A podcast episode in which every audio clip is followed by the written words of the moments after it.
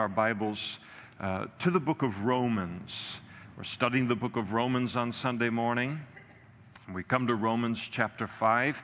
If you're with us this morning and you don't have a Bible, men are coming up the aisles right now with Bibles, and you wave to them. They'll put one in your hand. It'll be marked to our passage uh, this morning for your convenience. If you don't own a Bible, please make that Bible a gift from the Lord to you today. Well, we're not going to tackle an entire chapter uh, today. You might be relieved uh, to know that, as we did last week. Uh, just a handful of verses at the beginning of Romans chapter 5. Paul writes and he says, Therefore, having been justified by faith, we have peace with God through our Lord Jesus Christ through whom also we have access by faith into this grace in which we stand, and rejoice and hope of the glory of God. And not only that, but we also glory in tribulations. We do? Okay, he says it right here. Knowing that tribulation produces perseverance, and perseverance, character, and character, hope. Now, hope does not disappoint because the love of God has been poured out in our hearts by the Holy Spirit who was given to us. Let's pray together. Father, thank you for your word, and we thank you that we need never uh, turn to it, uh, just us and a book, but able to turn to it, surrender to the author of the book, your Holy Spirit. And we ask that you would freshly fill us, Lord, freshly touch our minds and our hearts to receive just what you want each one of us individually and for us as a church to receive right from your throne, from these words that are going to outlive the heavens and the earth, Lord. We want that uh, personal engagement with you as we study your word. And we pray for that this morning, and we ask it in Jesus' name. Amen. Please be seated. It's very important when we come here to chapter 5 to notice the very first word of verse 1, and it is the word uh, therefore. One of the things that we know about uh, the word therefore is that when you see it in the Bible, you always ask yourself, what is it there for? Maybe one of the things you've um, noticed in life uh, is that you never begin a conversation with another human being with the word therefore, do you? Uh, you don't walk up in some kind of a gathering and uh, meet a person. Usually we'll say, you know, what's up or something like that. But you never walk up, look someone in the eye, and say, therefore, because uh, they'll think you're a little bit odd as a result of it. Because the word therefore means that we've already spoken and laid out uh, something previous to it, and now we're about to uh, add to that. We've come into the middle of a thought progression. And that's exactly what is happening here when we come uh, to chapter uh, 5. Paul is telling us that he's continuing his thoughts, he's continuing his arguments from uh, chapter 4. Important to remember that uh, there were originally no chapter and verse uh, designations in, in the Bible when uh, Paul wrote it. I'm glad that they're there. But chapter and verse divisions within the Bible didn't occur until uh, the 1500s. And so Paul just writes this letter, and one thought, as any personal correspondence might be, is flowing uh, then uh, into the other. And so Paul is uh, continuing his reasoning here, and he's not just continuing his reasoning from chapter 4, but he's continuing his reasoning from the beginning of the book. There are a lot of ways to look at the book of Romans in order to kind of keep a bird's eye view of it and not get lost in the minutiae of it because it's such a deep and and uh, uh, co- such a heavy content in terms of the book. And I'm thankful for uh, most of the, the outlines that I've read through the years and, and so forth. But the way to look at the book that helps me the most and makes it the most personal is to view the book of Romans as, a, as the uh, journey of an individual. And that makes it very personal for me.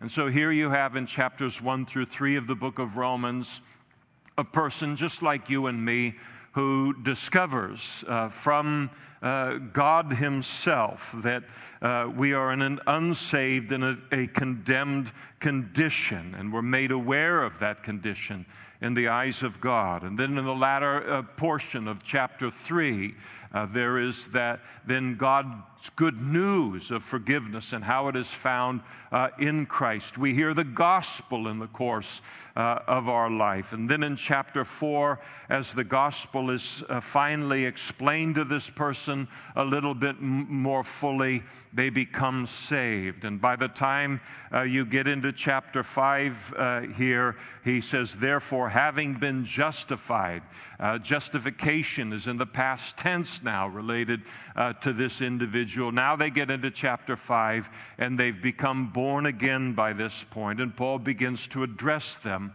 uh, and us in, in that way. And in chapter 5, they become aware of, of the blessings of Christianity that go way beyond the marvel of, of uh, simply and wonderfully being forgiven of our sins and then in chapter 6, uh, this person and this Christian then learns that God's plan of salvation not only involves the forgiveness of sins in terms of the past, but also, and, and the hope of heaven in terms of the future, but He also provides us with a salvation from the power of sin uh, presently and uh, a victorious Christian life. Then in chapter 7, uh, there is this uh, attempt as this Christian is now uh, ignorant at this point concerning the person and the work of the Holy Spirit.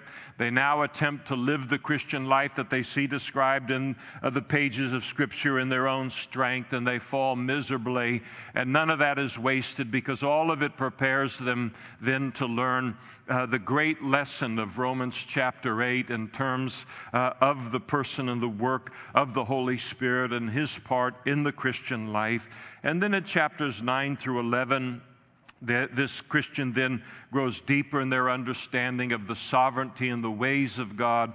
And finally, in chapters 12 through uh, 16, there is the continued growth now uh, into maturity by way of obeying God's word, by way uh, of Christian service. And so when we look at the book of Romans, it's been very uh, heavily theological up to this point, but you see, it's laying a foundation uh, and now gives way to the tremendously practical uh, book uh, uh, that it is, the, the very, very personal book that it is, as it speaks to our, our relationship uh, with the Lord. And so all of this gives you an idea of what lies ahead uh, in our study of the book of Romans. Again, notice he says, therefore, and then those next uh, several words, having been justified, as I noted, by faith. And, and again, from this point on, as Paul addresses in the book of Romans, he now assumes that his audience, so to speak, is saved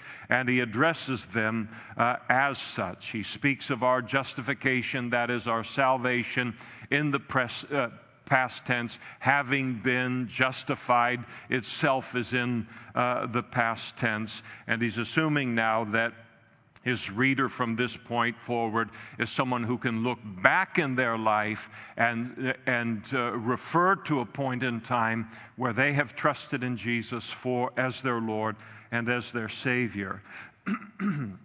Excuse me. And here in chapter 5, Paul begins to educate us as Christians uh, in the blessings of salvation that go far beyond uh, simply the forgiveness of sins. I'd be content with merely the forgiveness of sins. Uh, beggars can't be choosers, as the old saying goes. But what God has provided for us as Christians uh, in His Son and in the salvation that He's provided to us goes way beyond the forgiveness of sins. And he begins to speak uh, about these things, and we'll take note of just four of them, these blessings this morning. The first blessing that he mentions in verse 1 is peace with uh, God. And as a Christian, you might remember that before uh, our surrender to God and the decision to trust in Jesus as uh, God's provision for our salvation, the Bible teaches that we were at war with God. Whether we were conscious of it or not uh, doesn't change the fact that we were at war uh, with Him. Uh, each of us lived a life of open rebellion in his living room, in his universe, uh, open rebellion to his authority, uh, to his position, to his commandments. Uh, take the worst and most rebellious teenager or a terrible two that you can think of, and all of us uh, eclipse them in our treatment of God, of His uh, sovereignty, of His greatness, of His lordship, of His, uh, of His word. And we live life in rebellion to the King of Kings and the Lord of Lords. We wage this private, personal war against Him against His words, against His commandments, in our lifestyles, our decisions, in our self will, and so forth. And in case any of this is a little bit hazy, is a, is a concept or a reality, allow me just to read two or three verses from the Apostle Paul to kind of uh, give you, uh, uh, give us clarity on this uh, as, as the Bible sees it. Romans chapter 8, verse 7, we'll get to it uh, sometime in the future. Paul wrote, the sinful mind is hostile to God. It does not submit to God's law, nor can it do so. And so we waged war at one time in our life against God, uh, and we did so in our thought life. We gave our minds over to anything and everything uh, but Him, uh, thoughts concerning Him, or, or thoughts concerning His commandments. Colossians chapter 1, verse 21. And you, uh, who once were alienated and enemies in your mind by wicked works, yet now he has reconciled. And so we waged war against God in the life that we lived, contrary to his commandments. I remember it very well in terms of my own life. Ephesians chapter 2.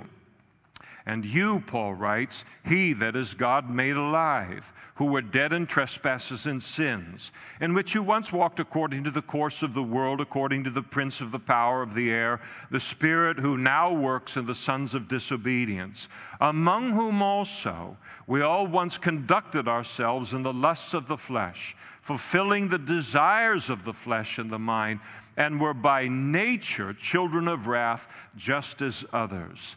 And we waged our war against God by continually uh, yielding ourselves uh, gladly to the temptations of the devil that he would bring into our lives, uh, and to do so, uh, uh, to heed his voice and his proddings and leadings, uh, to do so over and over again as opposed to the Holy Spirit. James adds concerning all of this, James 4 4, adulterers and adulteresses. that's a that's an attention getter, isn't it? He said, Do you not know that friendship with the world is enmity with God? Whoever therefore wants to be a friend of the world makes himself an enemy of God.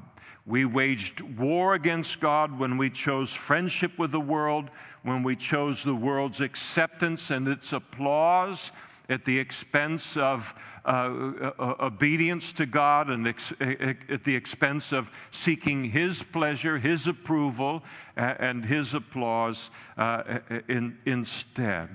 But here Paul tells us upon becoming a Christian, this war with God, it has now come to an end. And why has it come to an end? Because in trusting in Jesus, uh, the way all conflict uh, comes to an end, so it does in the spiritual realm. It came to an end by us trusting in Jesus and surrendering to God and surrendering to God on His terms. When we came to know the Lord, a great surrender occurred in all of that.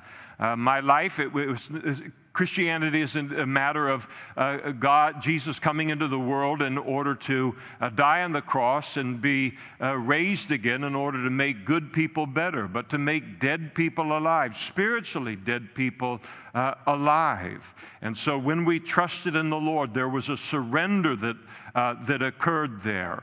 And we surrendered to the only way that is provided in order for uh, this war to come to an end. And we surrender to God. And even more importantly, we surrender to God on His terms. What are His terms?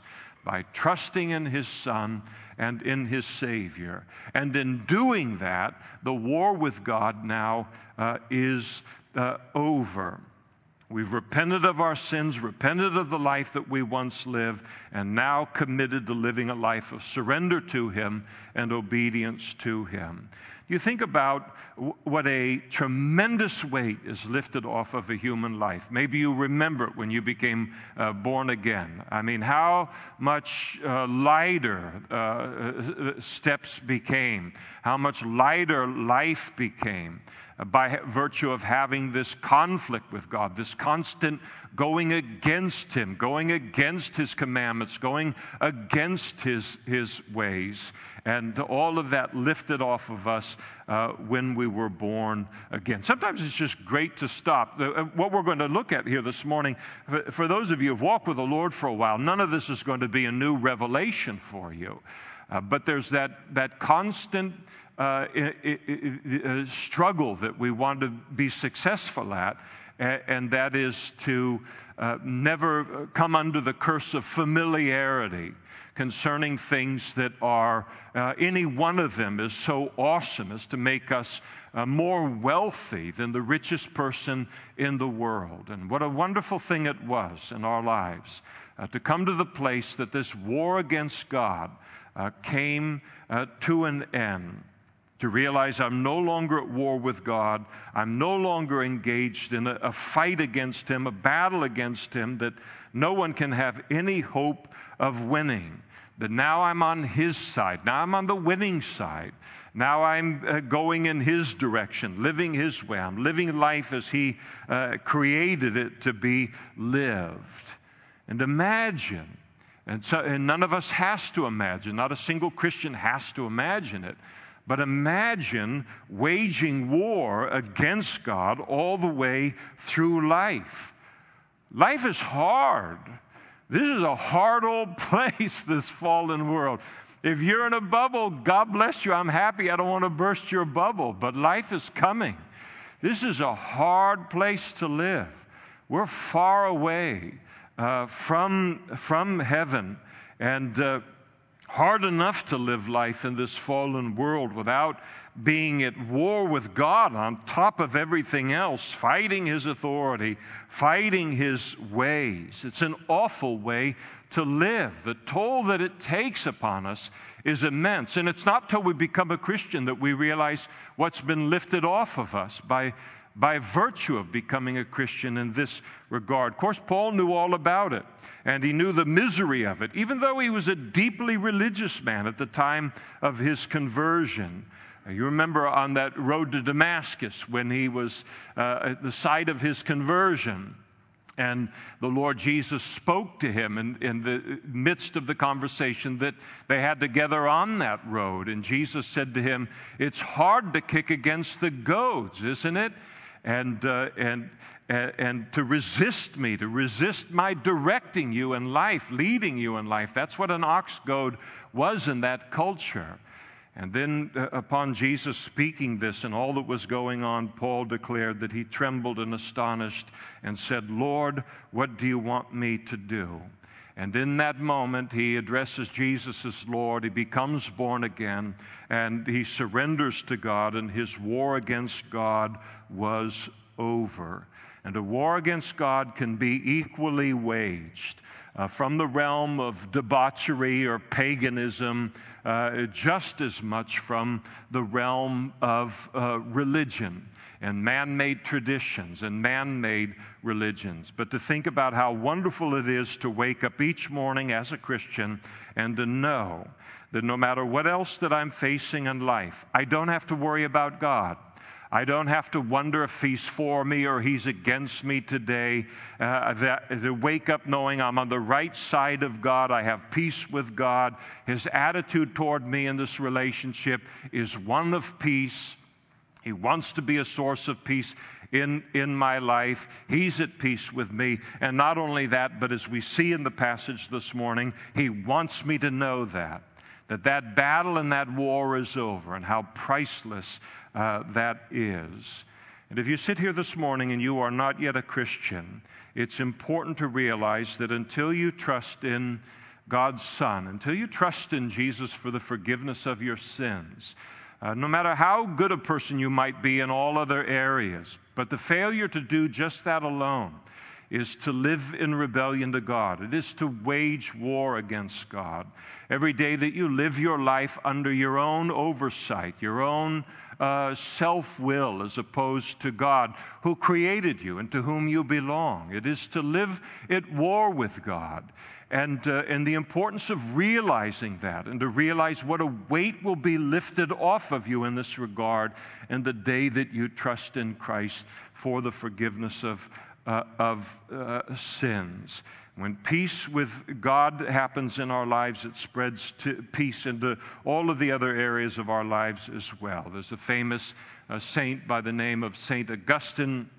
And he wrote in this regard, he said, uh, concerning uh, in a prayer to God, You have made us for yourself, O Lord, and our heart is restless until it finds its rest in you. Look at the world. Look at your life if you're not a Christian yet. Look at all of the places everyone is searching for uh, peace, trying to hedge in this area, and then put a little bit over here, and then a little bit here in terms of relationships and in, in terms of money and resources and, and education or whatever uh, it might be. Trying to achieve uh, peace in every uh, conceivable way. And yet, the Bible tells us that the beginning, the start of peace within our lives must always begin, true peace, genuine peace. It must always begin by establishing peace with God and beginning that relationship uh, with Him. Without a peace with God, we can never know peace in life. And it's one of the great blessings of being a, a, a Christian, and one of the many reasons you should become a Christian this morning. The second blessing that Paul mentions is our access to God, as he speaks of it there in verse 2. Again, uh, look with me, if you will, through whom, speaking of Jesus Christ, uh, also we have access by faith into this grace in which we uh, stand. Uh, so the second blessing is access to God, it is acceptance by God. The Greek word that is used here in the word, for the word access, it speaks of the privilege of being able to approach or the privilege of being introduced to someone who is of royal or divine personage. It is to be enter into the presence of uh, someone whose presence we're not worthy of, and someone of the highest rank. And what this is telling us is that our salvation has now given us the privilege of approaching God in personal relationship despite the infinite gap that exists between us and Him, the infinite gap that exists between uh, God and His creation, the Creator and His uh, creation, and, and, how it is that this salvation has given us the privilege of approaching God uh, on this level in a personal relationship. And how do you put it? That, uh, give words to the wonder of that.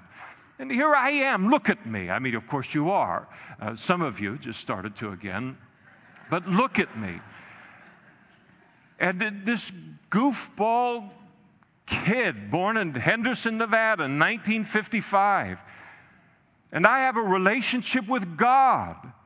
I can approach God. I know God. I'm able to approach Him all day, every day, anytime I want, and to do so at His invitation. I can't get. I can't even, I can't get my bank to return a phone call in a timely manner. I can't get access to all manner of people in life.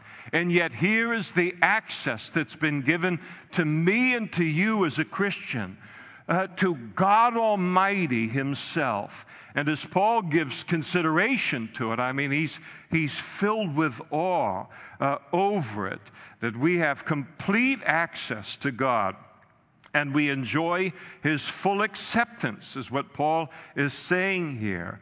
Again, that we can approach, uh, uh, approach him uh, and come into his presence through prayer anytime we like, middle of the night, middle of the day, driving, whatever we might uh, be doing. We can engage him in conversation. gain His undivided attention. Only God can do that. And then we can talk with Him as long as we want.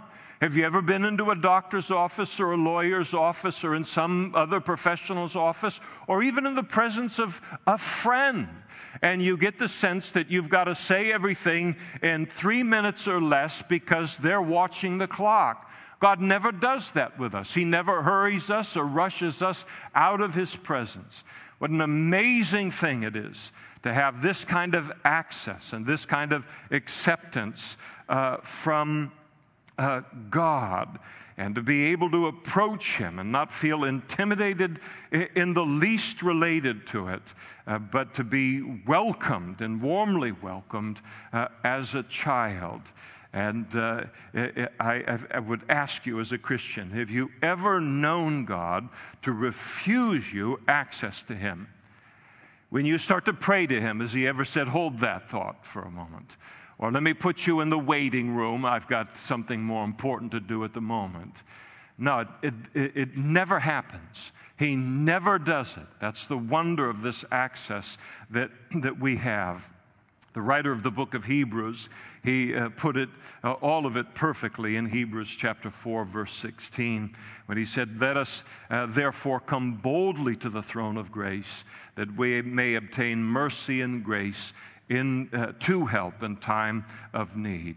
And the invitation by God to boldly enter into his presence through uh, prayer. Not a, a, hesitation, not a second thought uh, concerning it at all. And because of this mighty sacrifice of Jesus, this wonderful, priceless sacrifice uh, of Jesus, that this throne of God, that we would tremble before otherwise, uh, you think that that scarecrow in The Wizard of Oz uh, is, uh, fear on steroids? It's nothing like what we would be like before God Almighty without the blood of Christ upon our lives. And because of that blood, that throne has been turned into a throne of grace, the Bible says, from which, in our time of need, only grace and mercy uh, is poured out to us. What a wonderful, wonderful uh, thing.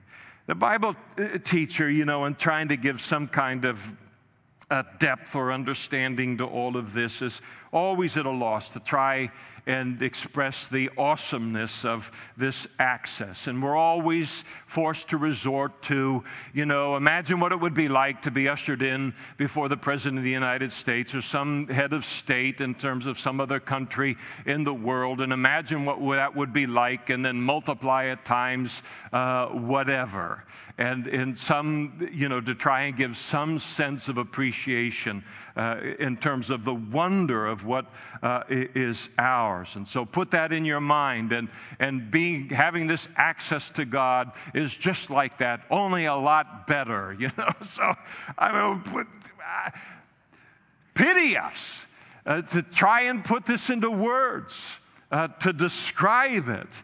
And it isn't, I think, until one day we uh, arrive in heaven and we uh, see it all for ourselves that will be virtually undone. Uh, to realize the access that we had, who we had access to, no longer through a glass darkly, but now face to face, to see the glory of where we went uh, into his presence in terms uh, uh, of, uh, of prayer. And I think that even as Gentiles, we can understand uh, this.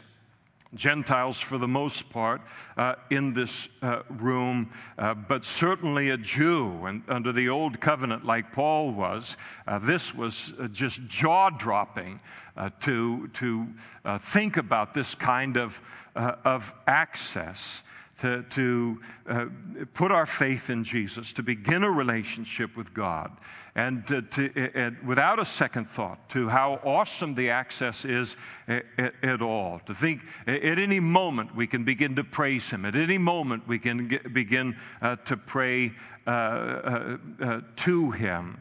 And uh, this is a awesome thing that is, that is ours.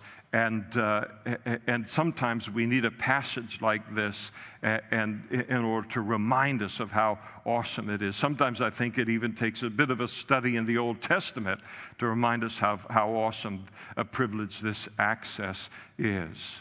Remember, it's the Apostle Paul that is writing this uh, to us. And the Apostle Paul described himself as a Pharisee of the Pharisees.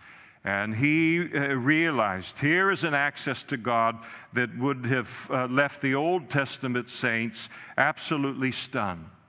Here you have an access to God. No more daily sacrifices, no more weekly sacrifices, no more monthly sacrifices, no more annual sacrifices, no more priests, no more high priests, no more court of the Gentiles, no more court of the women, no more even for the Jews, stopping short of the Holy of Holies, much less, uh, uh or the holy place, much less the Holy of Holies. And all of this access solely on the basis of grace. Again, uh, too much, much mind boggling uh, to realize that it's not just words on a page, but that it's our daily reality. And then, third, uh, the third blessing that Paul mentions in verse, uh, the latter part of verse 2 is the hope of the glory of God, as he re- declares, and we rejoice in hope of the glory of God.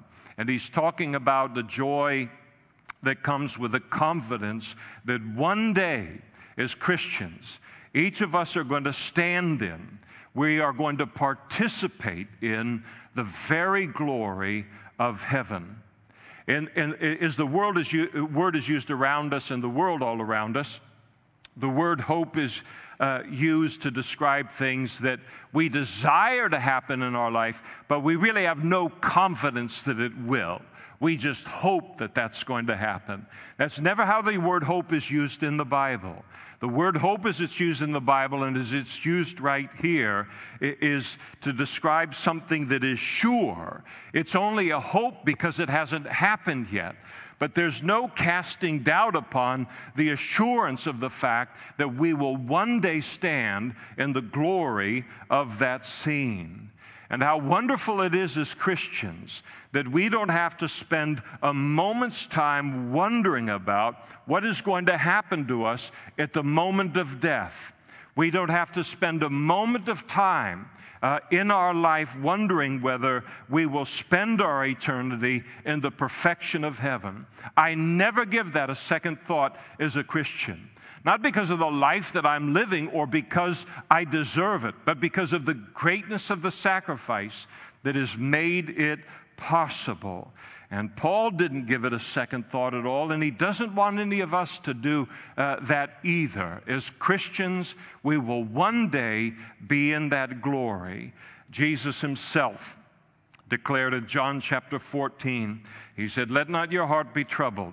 You believe in God, believe also in me. He said, In my Father's house are many mansions. If it were not so, I would have told you. I go to prepare a place for you. And if I go to prepare a place for you, I will return again and receive you to myself, that where I am, there you may be also.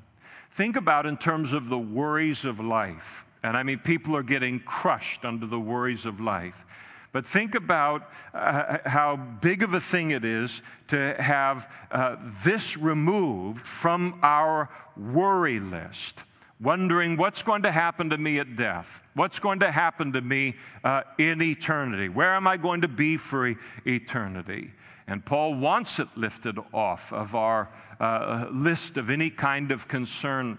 In fact, later in the book of Romans, Paul's going to reveal to us that our salvation is so sure in Jesus that God already sees us glorified and in heaven. Uh, as he in Romans chapter 8 verse 30 moreover whom he predestined these he also called. Whom he called these he also justified. Whom he justified these he also, also glorified. To be justified is to already be glorified. He already sees us in that heavenly uh, scene. And you think about these three blessings as we've looked at them and all each of them covering uh, some magnificent portion of our life uh, the peace with god it covers our past the access and the acceptance uh, concerning God, covers our present. Uh, hope in the glory of God covers our future. There are blessings in all directions that are ours as a Christian, uh, way beyond even the forgiveness of sins. We close finally with the fourth blessing in verses 3 through 5 that Paul uh, uh, lists. And this fourth blessing is an interesting one. And essentially, it is the blessing of being able to live life with a confidence that none of the hardships that we ever will face in life as Christians will ever be wasted, but that God will always use those circumstances and those difficulties to fashion our godly character and then also to prepare us uh, and deepen our hope uh, for heaven. You notice in verse 5, he says, And not only that, but we also glory in tribulations. this is a fun old line to read and to just allow it to impact the privacy of our own heart and to say, Do I do that? Uh, I'll keep uh, my own confession before God to myself, thank you, and I give you the freedom to do the same. But Paul here, he's so excited. He declares uh, that not only that, not only do we have all of these things, but we also glory uh, in tribulation. And you can almost say, Paul, well, wait a second. I think you're getting a little carried away here. It's a, two words are very important to notice in, in the passage. The word tribulation in the original language is, uh, in Greek is thlipsis, and it literally means pressure and it was used of, of extraordinary pressure. That's how the word was used in the ancient world. Uh, the crushing of a grape until all of the juice, not a part of it, all of the juice was extracted uh, from it. It spoke of the, the uh, threshing and uh, the uh, uh, crushing of, of the wheat grain in the threshing process, where this great log with these great spikes that would be uh, driven into it, and it would be rolled over and over against over the wheat in order to break the chaff off of uh, the meat uh, of the wheat. The word was also used in the ancient world uh, of uh, uh, a, a, crushing that involved a man being laid on his back uh, being uh, tried for something to uh, solicit a confession from him, a great board would be put across his chest, and then a great uh, rock or boulder would then be placed upon that wood, and there would be this great pressure that, that would be put down upon his chest. He would have no ability uh, to inhale against that pressure. And so he would slowly uh, suffocate. He would either give a confession or he would uh, die under the weight uh, of, uh, of the pressure. And so it speaks of the kind of trial in life uh, that crushes you. It's the kind of trial in life the one or two or five or ten that we face in life, where we look at it and in a moment in time in the midst of it, we say, I will not survive this. I will not survive this trial. I will not survive this tribulation. That's the depth of trial that Paul is talking about uh, uh, here, the kind uh, of trial that crushes you. The word glory that he uses there means to boast or to brag in or to rejoice in this kind of a trial or difficulty in our life, to which we say, Say what? But, but he goes on to tell us why. And to make sense of uh, of this, we have to notice two very important things. First of all, for us as Christians, that we are not promised exemption uh, from tribulation, not even from this kind of tribulation in life. Uh, Jesus himself spoke, and he said, These things I've spoken to you, that in me you might have peace. In the world you will have tribulation, you will have thlipsis, but be of good cheer. I have overcome the world. I will overrule it for my purposes in your life. The second thing, and this is vital to understand here, it, notice that word knowing in verse uh, 3. We can glory in these kind of tribulations only if we know something about them. And what we are to know about them, he tells us, is this that tribulation in our lives produces something. I like it in the Old King James, it says it works something. It's working something, it's producing something uh, within our lives, something priceless within us. Again, we face uh, these kind of tribulations uh, with the confidence that God will never allow them to be wasted, but that He will always use them to develop a depth of godly character that we would never otherwise know in life, and also uh, a hope within our lives that we would never otherwise know. He will work it together for good. And Paul lists the progression for us here in terms of how, he, uh, how uh, these things are working. First, he tells us in verse 3 that tribulation produces uh, perseverance. The word perseverance means uh, it means endurance. It means steadfastness. It's the Greek word hupomone. It's a nice Italian word, but it's it's not. It's actually a Greek word. But the word means endurance. It means a steadfast endurance. And as we continue to walk with God, Paul is saying, through these kind of trials, what happens is we develop a spiritual, a mental, an emotional steadfastness, a spiritual, and emotional, a mental stability that we would never otherwise know. Uh, every endurance athlete, I mean, the Olympics are coming now in, in Seoul, right around the corner. But every endurance athlete understands something about this. Long distance conditioning it requires endurance. It requires uh, stamina, which requires us then pushing beyond the point where we want to stop our conditioning and we want to stop out of uh, self preservation. But God allows these kind of trials to come into our life, and we don't have control over stopping them when we want to stop them, not even for our own uh, self uh, pres- uh, preservation. These trials in life, uh, they force us to grow in a way that we would never choose for ourselves, no matter what the reward uh, might be on the other end of it. They're kind of like the coach who pushes you to do what you would never demand of yourself and become the athlete you would never otherwise become under your own direction, but will only become uh, uh, the, that, that athlete under a coach like this. And every good coach does it. And spiritually speaking, here we are, we hit a major trial for the first time, perhaps in our lives, a trial of this magnitude, uh, whatever that might be. And when we hit that trial, it rocks us.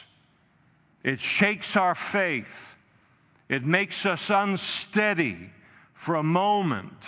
Uh, the trial is so great, and, and, but we keep on running with the Lord spiritually. And then, as we do that and uh, we come through that trial, then that same trial comes into our life later on, and it no longer has that debilitating effect. It no longer produces uh, an unsteadiness in us spiritually because something was built into our lives in terms of perseverance the first time that we faced it. And now we face the same trial or the same kind of trial now with a steadfastness and a spiritual steadiness that we would never otherwise know apart from this kind of difficulty uh, within, uh, within our life. You take the veteran of any hard circumstance, and that veteran then carries something very invaluable with them into the rest of their life. It changes them, and it changes them profoundly uh, for good. Uh, you take the woman who's a veteran of childbirth. And now, as a veteran of the first birth, she now goes into the second and third births, a very different person uh, than the first birth. You take a man uh, in the military and he's gone into combat for the first time. And, and then uh, he continues through that combat without quitting. And then he will become something very different And something uh, very invaluable has been built into his life now as a result of it. And he is equipped now uh, to face all of the battles that will follow after that with a steadiness and a steadfastness that he would not otherwise know. And it's all true of the Christian life. Without tribulation, we would never develop perseverance. For the simple reason is that we would never need it. It's the fact that God puts us in circumstances where we need perseverance to survive that we develop it. And it's a great character. The second character. Uh, that the second thing that happens in the progression, verse 4, is that endurance then uh, produces character within our lives. And this is talking about godly character. This is talking about proven character, uh, mature character. Tribulation coupled with endurance, it produces a real change within our life. It produces a, a, Christian who is no longer acting or pretending in terms of our spirituality, but it is producing genuine character that's described in the Bible, and it's producing it within our lives. And it is trials uh, that develop that character. And, and, and what uh, the trials do in terms of character is the trials as we endure them, it takes all of these great truths that we know from the Bible, all of these things that we know about God within our head, and then it drops them the, the, the biggest 18 inches in a Christian's life.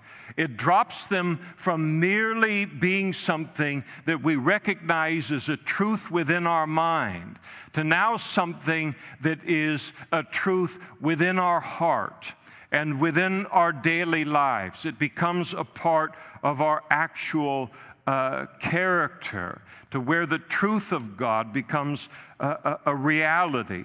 And uh, it's something that is woven into our character to where uh, the, the truth of God, when we read the Bible or we hear a sermon, and somebody preaches something, or we read it within the Word, we recognize a verse as a, a, we don't just recognize the verse as just a verse from the Bible, but we now recognize that verse as a reality within our own lives. This is when you listen to a sermon or you listen to worship uh, being led in worship or you read the Word of God and you read something and then you can't uh, go by it without saying amen or hallelujah because it's not just something we know within our minds. We know it from our very lives, the character that's been developed within our lives. And then, third and finally, character produces hope within our lives, as he describes it there in verse 4. And hope is uh, uh, confident expectation. And that's what it, how it's used uh, within the Bible, as I mentioned. In other words, when by the grace of God we persevere through the tribulation, and then we see the character that God has developed in us uh, through all of it. We come to really, really, really, really, really realize and believe that He is greater than any tribulation in our lives.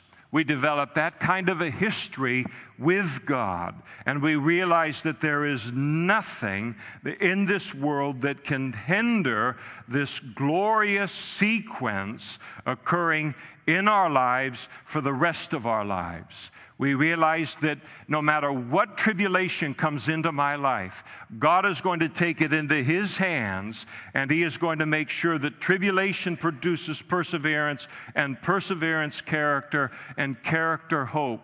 And it is only because we see Him do this over and over and over in our life, and we have it as a part of our past history, that we then have the confidence when we face the new things that we're going to face in life, the new tribulations, the new trials that we think are going to be the death of us, that we look at it and we look at those trials now with a hope with a confidence that no, this will not kill me, but that this will accomplish within my life what all of the other trials that I thought would be the death of me accomplished uh, as well. Paul put it perfectly in writing to the church at Philippi, and he said, Being confident of this very thing, that he, that is God, who has begun a good work in you, will complete it until the day of Christ Jesus. And Paul declares that this hope is a hope that will never disappoint.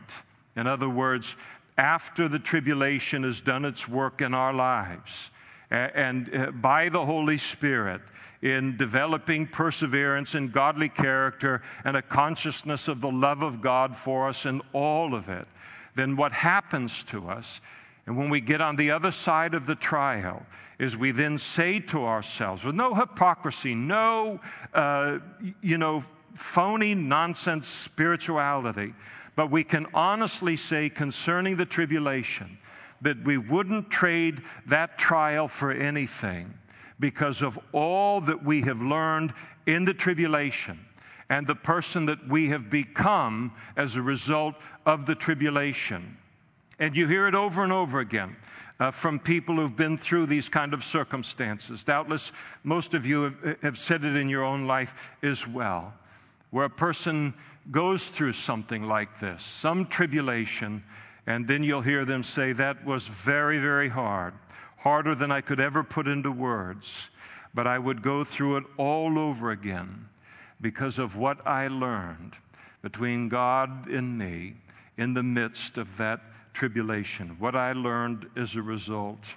And we say that, and we're able to say that at the end of tribulations because of the love of God poured out upon us by the Holy Spirit within us throughout the tribulation.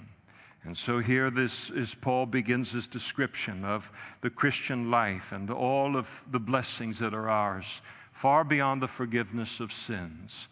And here he speaks about peace with God, priceless, access to God, priceless, confidence of heaven, day in and day out, every waking moment, priceless, and then the confidence that we uniquely have as Christians in the midst of all of the tribulations and difficulties of life. How rich we are.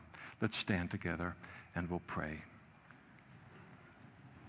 Before we do, if you're not a Christian yet here this morning, I want you to know that there's going to be pastors and other men and women up in front immediately after the service, and they'd love to pray with you to begin this relationship with God and all of the blessings that are found in it. We've just scratched the surface this morning, by the way and it's all there waiting for you to be received as a gift from God this morning. Take advantage of the opportunity.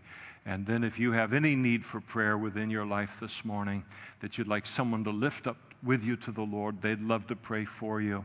If you're new and you're visiting with us this morning and you just want to say hi to someone and start to establish relationship or contact or any questions that you might have, these same men and women would uh, love to talk with you as well. Let's pray together now.